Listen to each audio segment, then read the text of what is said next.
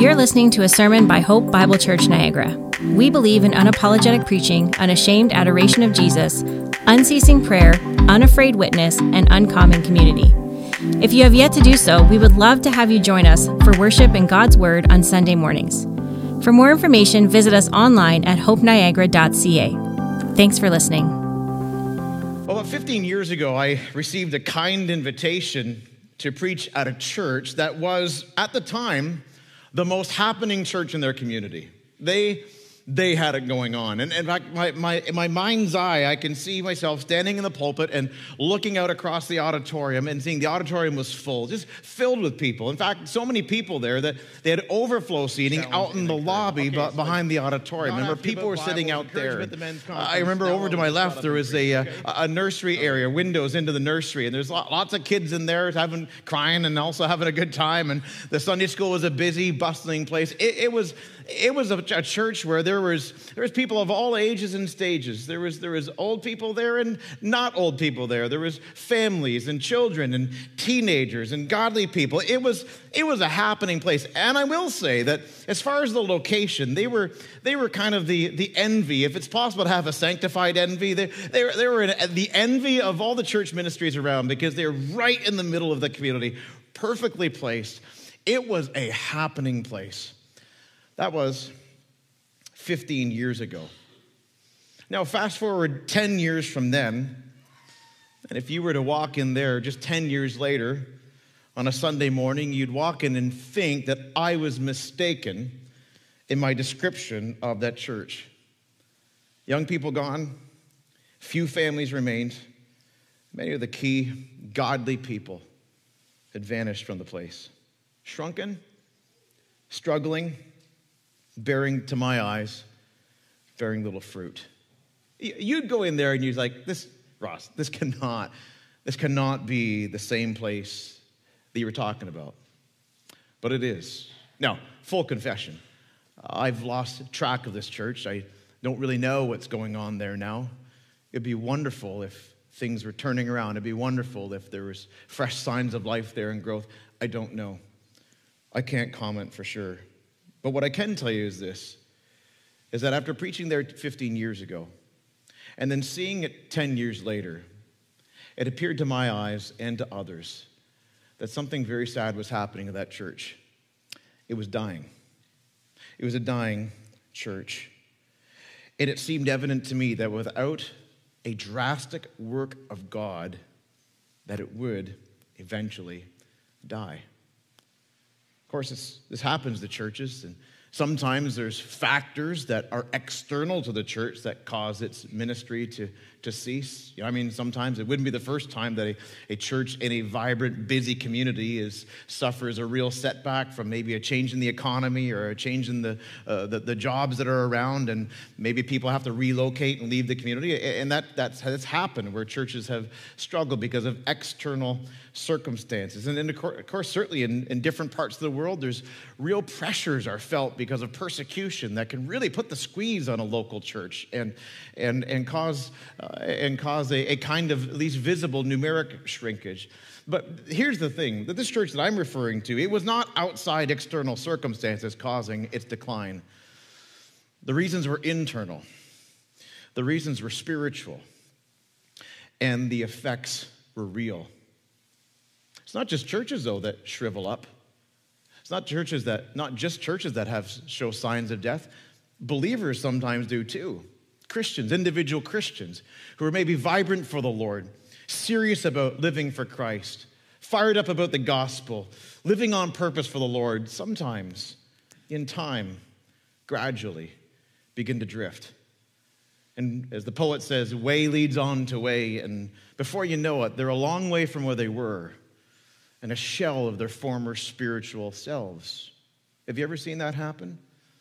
Maybe you've personally experienced that happen. Maybe even as I describe it right now, you have a sense that maybe it is happening to you. What do you say? What do you say to the believer who feels like their spiritual life is shrinking, like the muscles of their passion for God are going through atrophy? What do you say to a church that's dying. You say to them what Jesus told the church at Sardis. See, the church at Sardis, they had a fabulous reputation.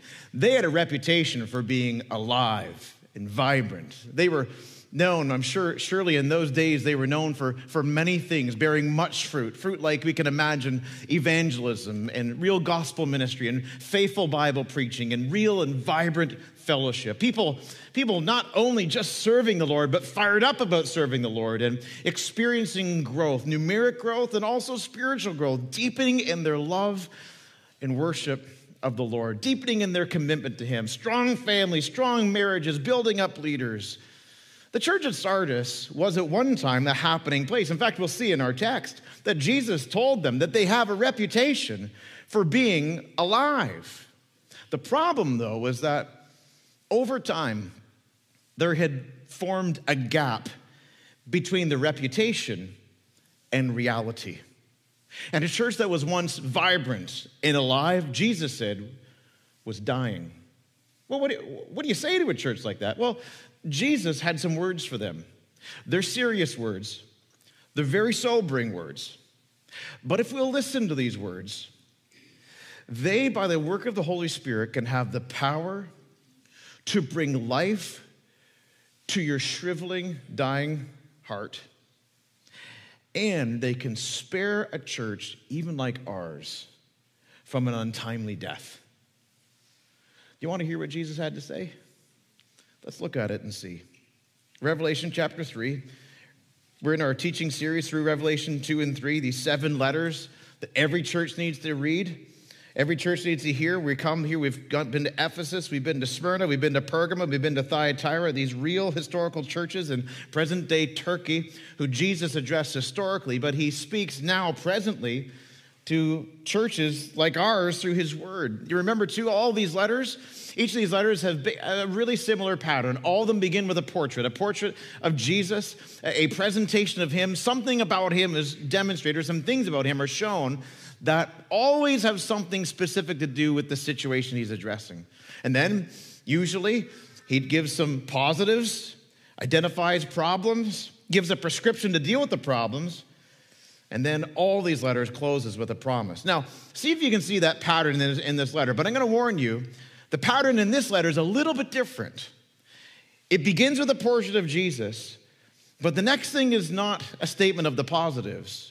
No, in fact, it's a statement of the problems, and then the prescription, and then there is a positive, but it's later in the letter, right before the promise. Well, let's just see, see it for yourself. Revelation chapter three and verse one. And to the angel, or to the preacher, to the, to the elders, the pastor, to the angel of the church in Sardis write, the words of Him who has the seven spirits of God and the seven stars. So there's our portrait of Jesus. He says, I know your works. You have a reputation for being alive, but, notice, but you are dead. Wake up. Strengthen what remains and is about to die, for I have not found your works complete in the sight of my God. Remember then what you have received and heard. Keep it and repent. If you will not wake up, I will come like a thief, and you will not know at what hour I will come against you. Yet you still have, here's the positive, yet you still have a few names in Sardis, people who have not soiled their garments, and they will walk with me in white, for they are worthy. The one who conquers, here's the promise, the one who conquers will be clothed thus in white garments, and I will never blot his name out of the book of life. I will confess his name before my Father and before his angels. He who has an ear, let him hear what the Spirit says to the churches. So that gives me warrant, that gives me license, that gives me confidence that what he is saying here is not just for Sardis, but it's for Hope Niagara too. Well, let's start with the portrait. What does Jesus show us about himself? Well, it says in the text, it's the words of him back in verse one. Do you see that at the beginning of verse one? The words of him, or the middle of verse one, the words of him who has the seven spirits of God and the seven stars. And all God's people said, what is he talking about? What are these seven spirits, seven stars? Well, many Bible students will point out that while there's oftentimes in the Bible the number seven literally means the number seven, there's also times when the number seven is used symbolically. In antiquity, a symbolic use of the number seven indicates completeness, fullness. Uh, so in this case, there's many Bible students that look at this reference to the seven spirits of God, and what comes to mind is the fullness or the perfection or the pervasive influence of the Holy Spirit. In fact, many Bible students would reference a text like Isaiah eleven, verse two, where the Holy Spirit is described in seven ways. He's described as the Spirit of the Lord, the Spirit of wisdom, the Spirit of understanding, the Spirit of counsel and might, and, no- and Spirit of knowledge, and of the fear of the Lord. The seven spirits, I believe here, that Jesus is talking about, that he has, the seven spirits, I believe, is a reference to the fullness of the Holy Spirit, the Holy Spirit that he gives to the church. Remember in John, in the Gospel of John, the Lord Jesus promised his disciples that when he would go, when he ascended to heaven, he would send the Holy Spirit. And that's exactly what he did. In Acts chapter two, on the day of Pentecost, the Spirit was given to the Lord's people. The Spirit's been given to you too. If you are in Christ, the Bible teaches us that the Holy Spirit of God indwells us. And it's the Spirit of God that gives us vitality, that gives us strength. It's the Spirit of God that equips us. It's the Spirit of God that sanctifies us. And when it comes to doing life together and being on ministry together, it's ever and always accomplished. If it's going to have any effect, it's accomplished by the powerful working of the Holy Spirit. After all, what does a dying church need more than the work of the Holy Spirit? It's the fullness of the Spirit. To a dying church, Jesus says what you need is you need the filling of the Holy Spirit. And for some of us this morning, that's exactly what you need. In fact, for all of us, we all need the filling of the Holy Spirit. The only thing is that sometimes some of us today are quenching the Spirit. Paul told the Thessalonians, don't quench the Spirit. You say, how do I quench the Spirit? Well, you quench the Spirit when the Spirit is prompting you toward obedience in Christ and you're resisting.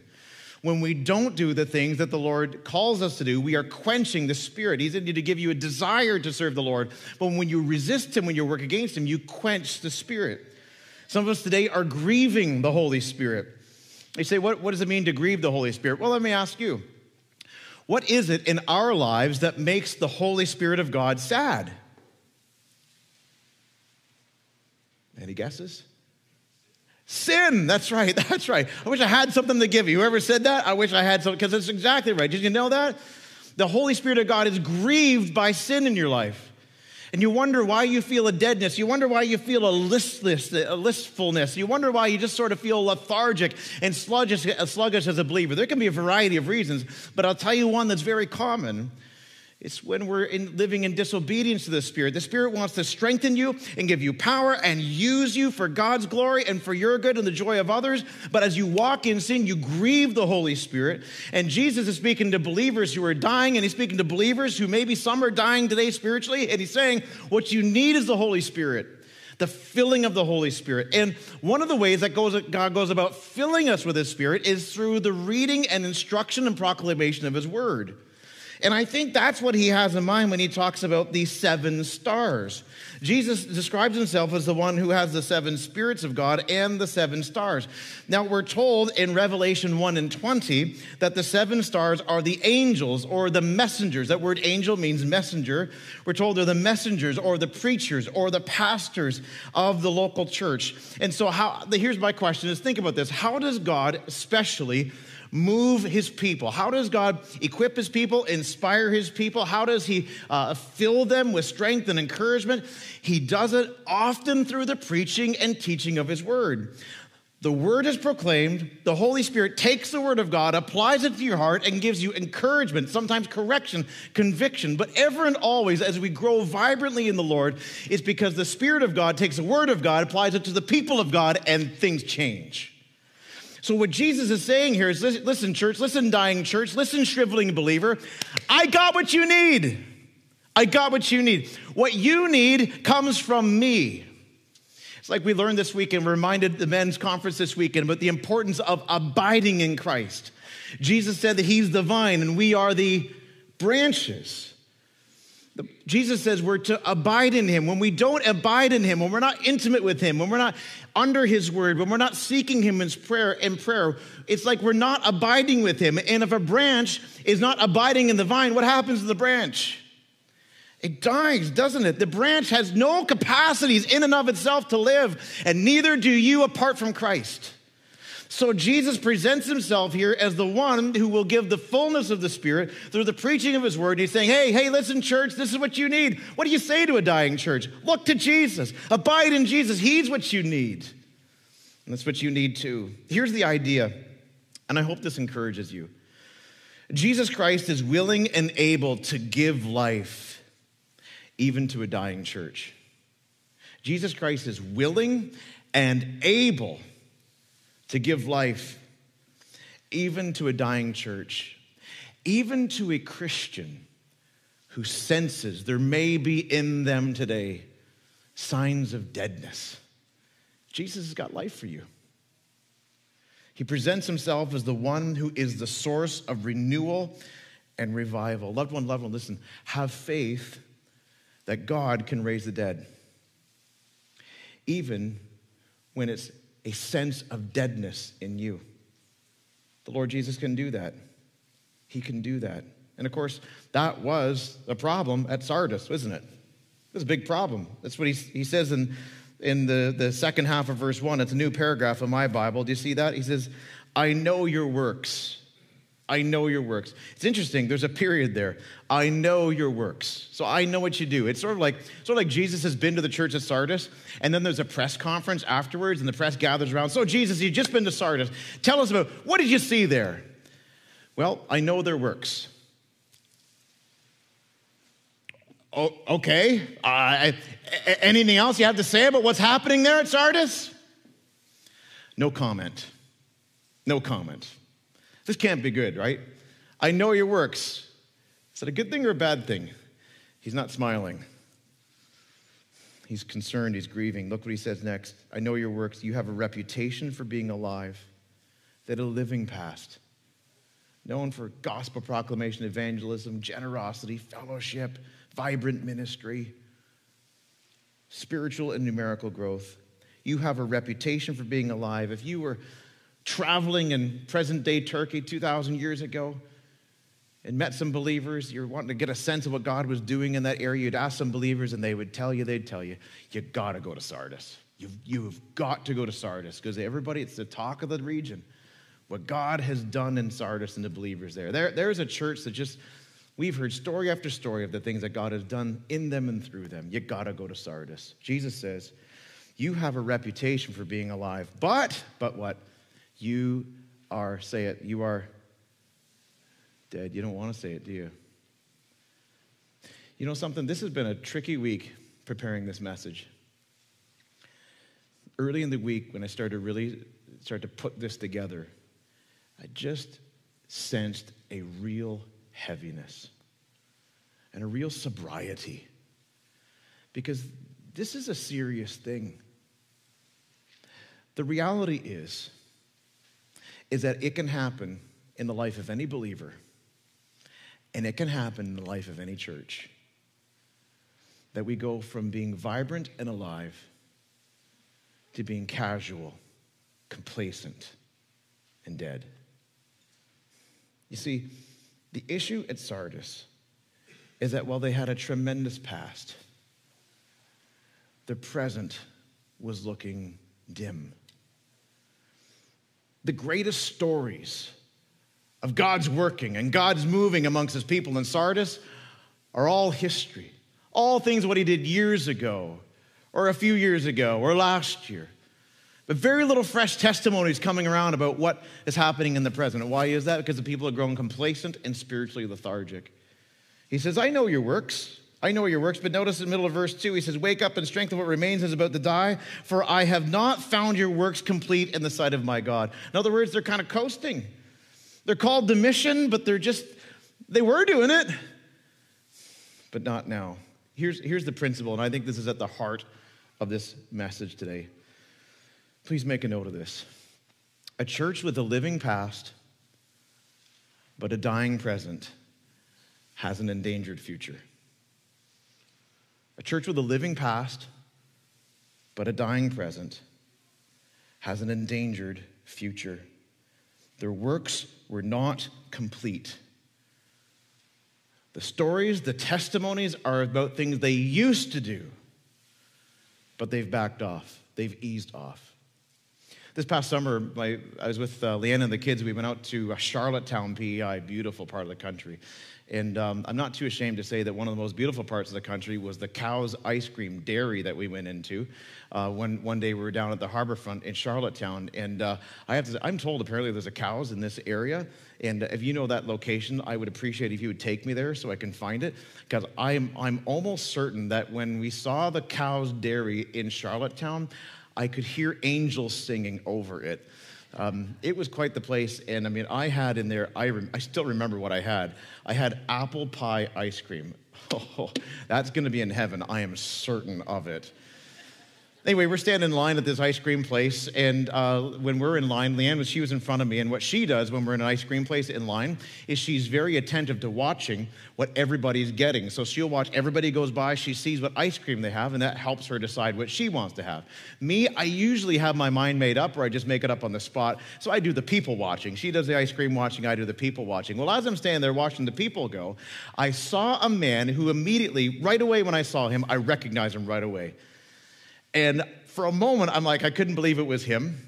And but then I knew it was him, one hundred percent sure it was him. He walked right by me. He was with his wife, and he had a bowl of ice cream.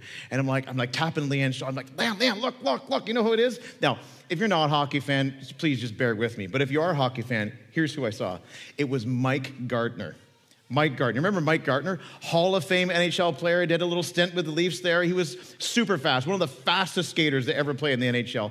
Prolific goal scorer. I mean, he's in the Hall of Fame. There's Mike Gartner right here in Cow's Ice Cream, which is a great endorsement of the ice cream place as well. So I'm tapping Leanne. I'm like, Leanne, Leanne, look, Mike Gartner. I, I keep it pretty cool around famous people. She will testify. I'm like, this is crazy. I saw Mike Gartner here. And she's like, where? I'm like, the guy that just went there. She's like, oh. She's like, I was just looking at his ice cream. Like,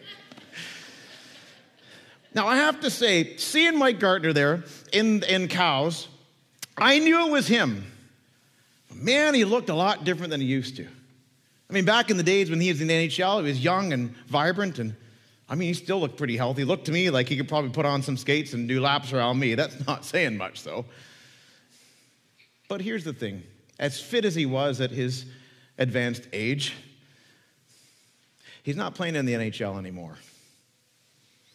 Those were yesteryear, all the great stories of goals scored and speed records broken. They're from years gone by. He's not doing that now. You say, well, of course he's not doing that now, but don't miss the point. There's lots of churches that, shall we say, drift into retirement. And that's okay if you're an N H L hockey player or an athlete or a laborer who's come to that time in life, but it's never okay if you're a local church. And that's what's going on in Sardis. Complacent, taking it easy, just resting on their past. Listen, when a church rests on its past, what you're doing, all you're doing for your church is you are fluffing the pillow of your church's casket. Now, you might be hearing this and thinking, so how do you, like, how do you know? How, how do you know if a church is dying? How can you tell if there's deadness in your own soul? I would say this. First of all, I would say that I think many Christians can intuitively tell when there's deadness in the fellowship. The day that my father died, I was with him when he died, and I remember at the time we were given news that, you know, we doctors didn't know how long he had. Things weren't looking good, but he He could live any length that they weren't really sure. It wouldn't be long now, but who knows? Will it be in a day? Will it be in a few days? Will it be in a week? So I remember we were, he was in hospital in Peterborough and we were living in Brampton, and so we we're kind of kind of trying to figure out, you know, how to manage this, and, and you know, want to be there with him, but at the same time, maybe it's, maybe I should be going home and coming back. I didn't know. I remember the day that he died, I walked into his hospital room though, and walked in just sort of thinking, okay, well, maybe I'll just visit him for a bit and head home and then come back later. But I remember walking into his room, and I'll spare him his own dignity, but I would just say this, that when I walked into that room today, I thought to myself, I hadn't better go anywhere. And within about three hours, he passed from this life into next. Sometimes you can just kind of tell that there's deadness in the room. There's deadness in that person's life spiritually, in that church. But I want to just try to put some specifics, put some handles on this. What are some specific things that we can identify? I got ten things. I can go through them fairly quick, but ten things. You may think of other signs, but here's ten signs. ten signs of a dying church. Number one, where there's preaching without power. Preaching without power. Yeah, they're open up their Bibles, and listen, listen, that's more than we can say for a lot of churches. But even in opening up the Bible and even in preaching, we have to ask ourselves, is there evidence of the Spirit of God working?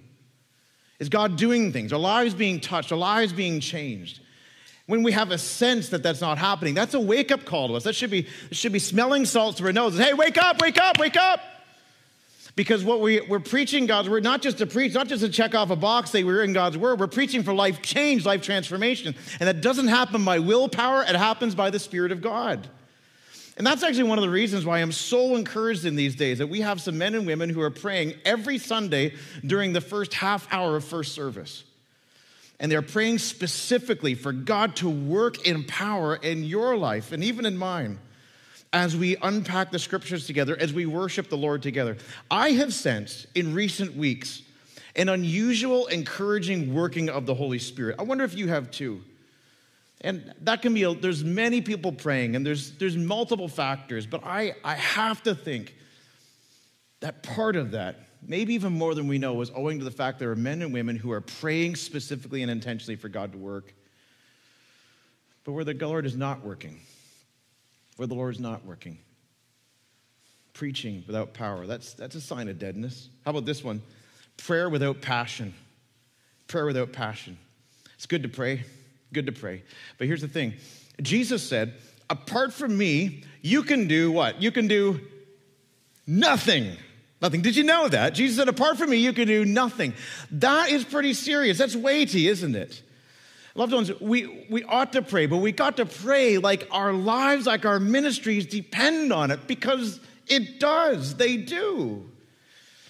Praying without passion. Pray like it depends on him. The, the Bible says that we're called the fervent prayer, to seek him in prayer. Are you doing that? Are you abiding in Christ in that way? For some of you, this is exactly what you need. You say, Ross, this is so discouraging for me because I try, but I just can't will myself to do it. It's like, if I'm honest, I just don't want to. Then that's what you pray about. You get serious. You kick the chair out of the way. You get down on the floor and say, God, you got to come and give me a desire to pray. This is what I need. And don't stop asking until he gives it. Keep knocking on the door. God, give me a desire to seek you because I need you, because my life depends on it. My family's encouragement depends on it. This ministry depends on it. The, the future of this church depends on you working in power. I need you. I need you. I need you. You can do that. You say, I don't feel like it. Then do it anyway. Cry out. Say, God, come, help me. Prayer without passion. But here's what happens. We just get okay. We just get, just, just, just, ah, just okay. Just going through the motions. God forbid that it ever happen here. It totally can, though. It totally can. So don't take it for granted. How about worship without wonder? Worship without wonder. I, this is, there should be a little quotation mark here, but I, that's just my mistake there. Worship without wonder, because when there's no wonder, you're not really worshiping. You're just singing. I want to worship the Lord, delight in him. Loved ones, I, I, please understand my heart. I don't mean any kind of criticism or any kind of demeaning criticism. I guess I do mean criticism. No, no demeaning criticism. That there are sometimes I've been in worship services in places where there's not a lot of worship going on. Nobody sounds really like they mean it. And maybe I'm, maybe I'm judging wrong. Maybe I'm missing something. But sometimes I think I'm not. Go worship the Lord. In our G C C churches, we say we want to sing our faces off. Why? Because we love the Lord, and music is a gift. It's not the only way we worship him, but it is one way to worship him. He's looking for those who worship him in spirit and in truth with enthusiasm and joy. You say, Ross, sometimes I don't feel like it. Then worship him anyway, through your tears, through your sincerity of heart, pleading, Lord, I need you, I love you, give me worship in my heart for you. That honors him. Worship without wonder. Number four, service without sacrifice.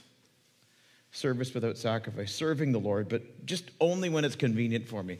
I will, I'll do it, but just if it fits my schedule. Now, sometimes you got other things you got to attend to. I totally get it. But also sometimes it's the pattern and the practice of a believer, believers, churches, that we're only engaged in ministry when it fits our schedule. That's a sign of deadness. Motion without mission. Motion without mission. Doing things. Active. But do we have at the center, the target of seeing people become disciples who make disciples who make disciples? Too many churches get moving in motion and forget why they're even doing it. Too many believers just go through the motions, doing it because, well, I just always have done it. Motion without mission. Friendship without fellowship. Friendship's good. Friendship's important. But what you need, though, is fellowship. You need, like the men, we were reminded of this this weekend, weren't we, brothers? Reminded that we, what we need in our lives is people who are with us in the Lord, who will pray for us, who will encourage us, who will remind us about Jesus, who will at times correct us and come alongside us. People who, not only do we know them, but they, they know us. That's what we need, and that's a gift. And by the way, the Lord has not made you to be able to live for him without the fellowship and the ministry of other believers. I wonder, let me ask you, in this church, do you have friendships? Do you say, well, I'm brand new? Well, give it time. But if you've been here a while, do you have friendship or do you have fellowship? And you can say, well, I don't have fellowship, and I suspect, Pastor, that's partly your fault. You might be right. Maybe it is. Maybe there's some things we got to tweak and adjust. But I will say this. There are available to you many avenues by which right now which you can experience fellowship. I think of men's ministry. I think of women's ministry. I think of hope groups that meet on Monday nights. And then, of course, if you've taken our, our Discover Hope and our Essentials, we've got small groups that meet in homes. Listen, there are opportunities for you to experience fellowship here. And that's what the Lord wants for you. When churches consist of friends, of friendships without fellowship, that church is dying. Here's another one, hearing without doing. Hearing without doing. I hear the word, but I'm not awake to what it's saying, not responding to what it's saying. I just tell you, to my own shame, the reality is just the truth. And there's people in this room here who can bear witness to this, that when I finished high school, I went to a Bible college program for two years. Isn't that impressive? Wow, a two-year Bible college program before I went off to study. Actually, I went through to be a teacher, but that, that's a whole other story. When I was in Bible college, though, I remember sitting in these Bible classes, and I was—I had a reputation for falling asleep. And I—I I don't know. Well, the big thing is I just didn't go to bed at night. That was probably the biggest thing. And part of it, I worked a job that had late hours, and then I just—I've always kind of been a night hawk. And then I get into Bible class, and it's nice and warm. And one of our instructors, especially, had such a soft voice with a South African accent. I mean, that's just that's better than the whooshing waves you listen to, some of you on that app before you go to sleep. Just like, I can't keep my eyes open. And and that's crazy, the stuff you do, right? You just try to, like, maybe if I put a book in front of me, he won't see that I'm sleeping. Like, you're just so tired. You just do stupid things like that. And I remember just, just fighting. I just, I can't stay awake. I was known for falling asleep, which coincides, actually, with my spiritual condition at the time. Sleepy. I just wonder, are you sleepy today? Not falling asleep here in this warm room. Are you spiritually sleepy? Are you dozing? When there's enough of people like that, a church is dying. Hearing and not doing. Talk without action. Right? Sardis, they probably talked about things they were hoping to do, planning to do, getting going again, but there was nothing happening. And Jesus is like, wake up, wake up. Programs without progress. Programs without progress. So we got programs that we put in place. I'm not down on programs, but the problem happens is when we don't stop to ask ourselves, is this ministry doing what we intended it to do when we started it. And some funny things happen when you start asking those questions. Some who take real ownership of that ministry, and they get real kind of possessive about it. You start asking questions, and they turn into Gollum, like, it's mine, my precious, my precious. You ask them about, yeah, but is it accomplishing? No, no, it's mine, precious. And they can get really nasty like that and possessive, but you got to ask yourself, though, what is the purpose of this thing? Is it accomplishing the Christ-exalting, disciple-making purposes it was designed for? Because if it's not, well, dying churches hold on to things way too long. And we, none of us here are above that. And then sometimes it just gets, you just get, I don't know, it's just what we do. It's just, we've always done this. We've always done this. And, but you never stop and ask, is it accomplishing the Lord's purposes? One last one, fondness about the past without fire for the present. Fondness about the past without fire for the present. Looking at what God has done in the past is really important.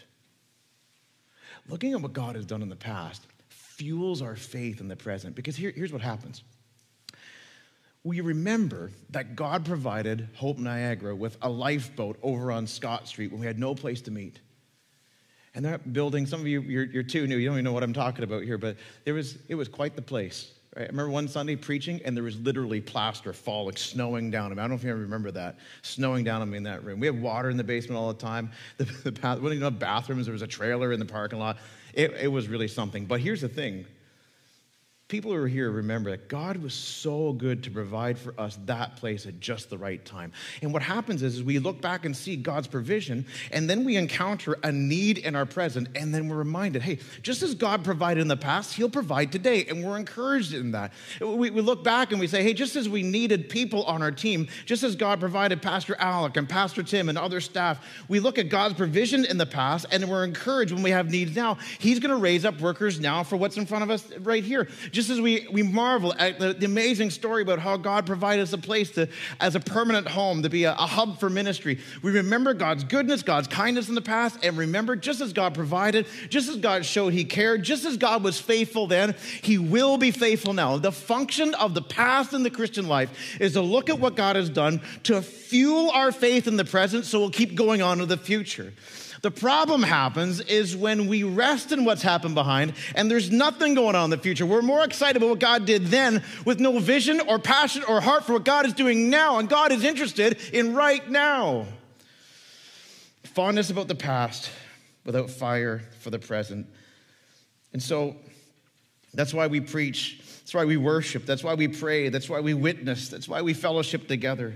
Because these are, are things that are vital for us to be engaged in now, in the present. It's not enough just to have done it, but to be doing it by faith. So you hear that and you think,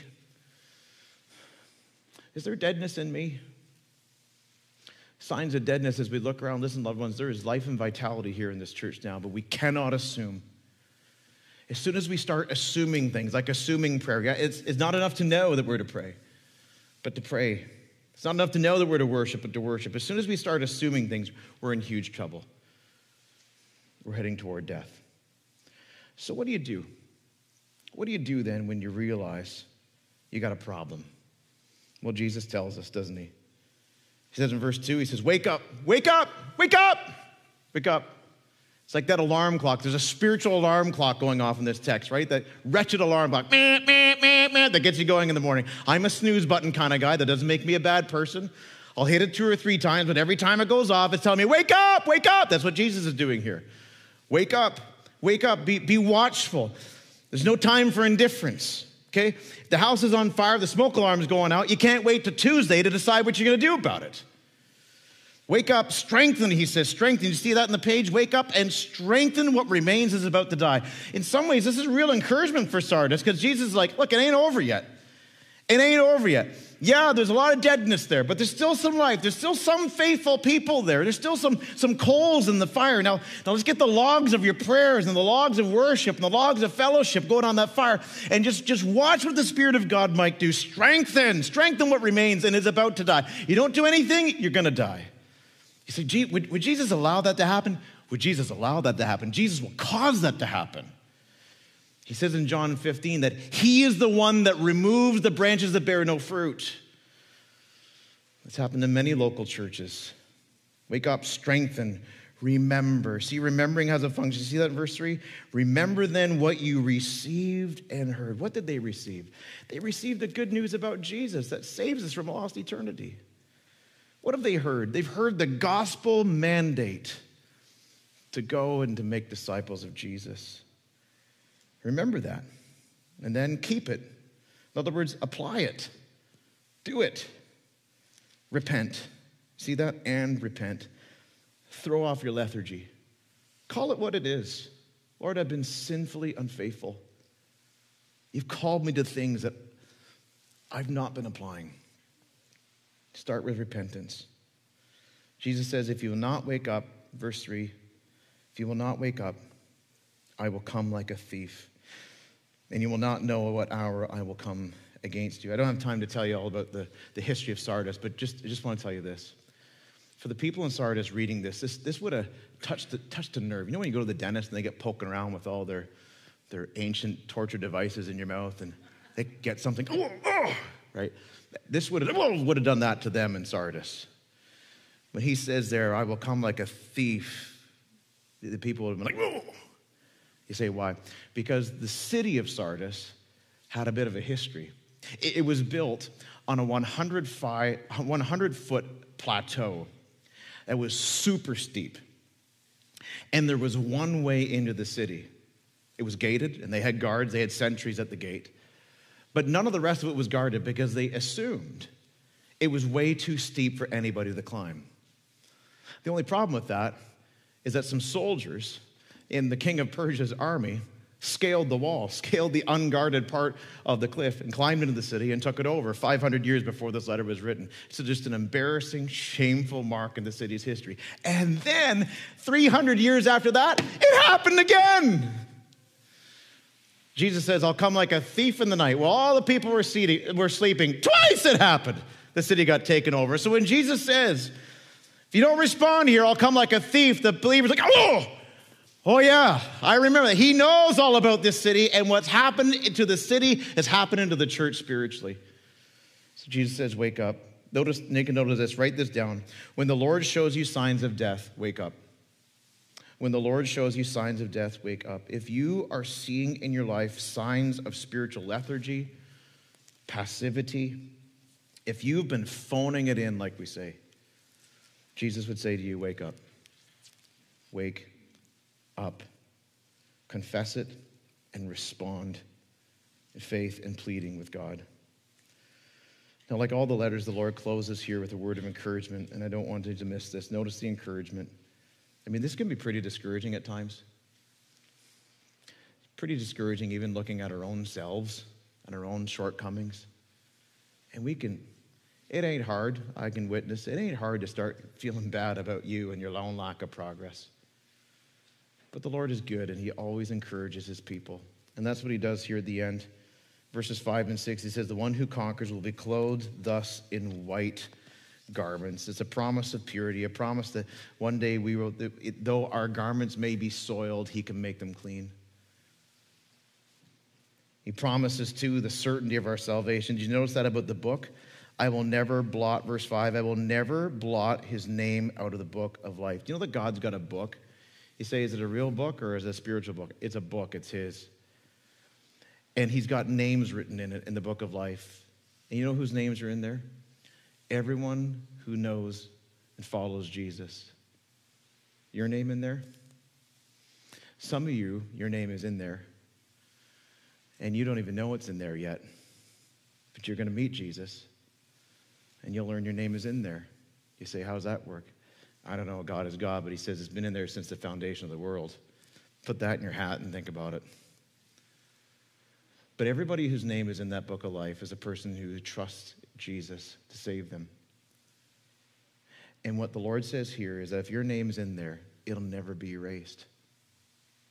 You know, in the Roman Empire, my understanding is I'm told that in local communities, there was a register with the names of the citizens they're in, and if somebody died or if somebody went to prison, their name was removed. But Jesus says, if your name's in my book, your name will never be removed. Do you know that if you were in Jesus, your salvation is sure? Like you're going to make it. Not because you and you're cool and you work hard, but because Jesus is great and his promise is sure. And finally, he says that Jesus will confess his name. Whoever's in the book of life, that's you, isn't it? Many of you.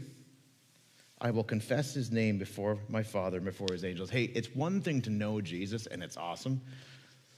But isn't it so amazing to see that Jesus knows you? He knows you. So, loved ones, the reason I'm, we're closing here with this promise is to encourage you to keep going, to encourage you to wake up, to encourage you to not let your foot off the gas of the pedal of your walk with the Lord, of abiding in him. Be like the athlete, the runner, who's maybe it's one hundred meters, maybe it's two hundred, maybe it's four hundred meters, but when they're running that race, and you watch them closely, the best of athletes, they're not looking behind them to see where they've been. They're maybe at the most glancing to the sides just to see where they are compared to others, but more than anything else, they're looking straight ahead. And as the finish line gets closer, you see them straining even harder and, and straining forward. And when they get to the finish line, they like lean forward just to shave milliseconds off their time. The promise, the certainty that you will finish and you will win in the end is given here to encourage you to take heart, to, to take heart in the fact that eternal life for the believer is a sure thing. In Jesus, you're going to make it. So the call of this text is, in light of that, and then make this count. So to close, what do you say to a dying church? Three things and I'm done. Promise. Number one, never be satisfied with where you've been in the past, but responsive to what God wants in the present. Don't be satisfied with where you've been. You can be encouraged about what God has done in the past, but don't be satisfied. Instead, be responsive of what God wants in the present. What does God want for you today? To trust him, to repent, to seek him, to cry out to him. Second, examine yourself to see that you are alive. Are there signs of deadness in your life? Examine yourself. If there are, cry out to God for a filling of his Spirit to encourage you, to equip you. Thirdly, finally, abide in the Lord Jesus. Abide in him. See, what do you mean by abide in him? Love him, be intimate with him, draw near to him, seek him, talk to him. Say, Ross, we're back where I was earlier. I don't feel like it. Then tell him that. Say, God, help me. I need you. Be in his word. Be in prayer, seeking. No more. We cannot assume it. We cannot assume it. We must lean into these things. Okay, last thing I'm going to tell you, then I promise I'm done. Promise.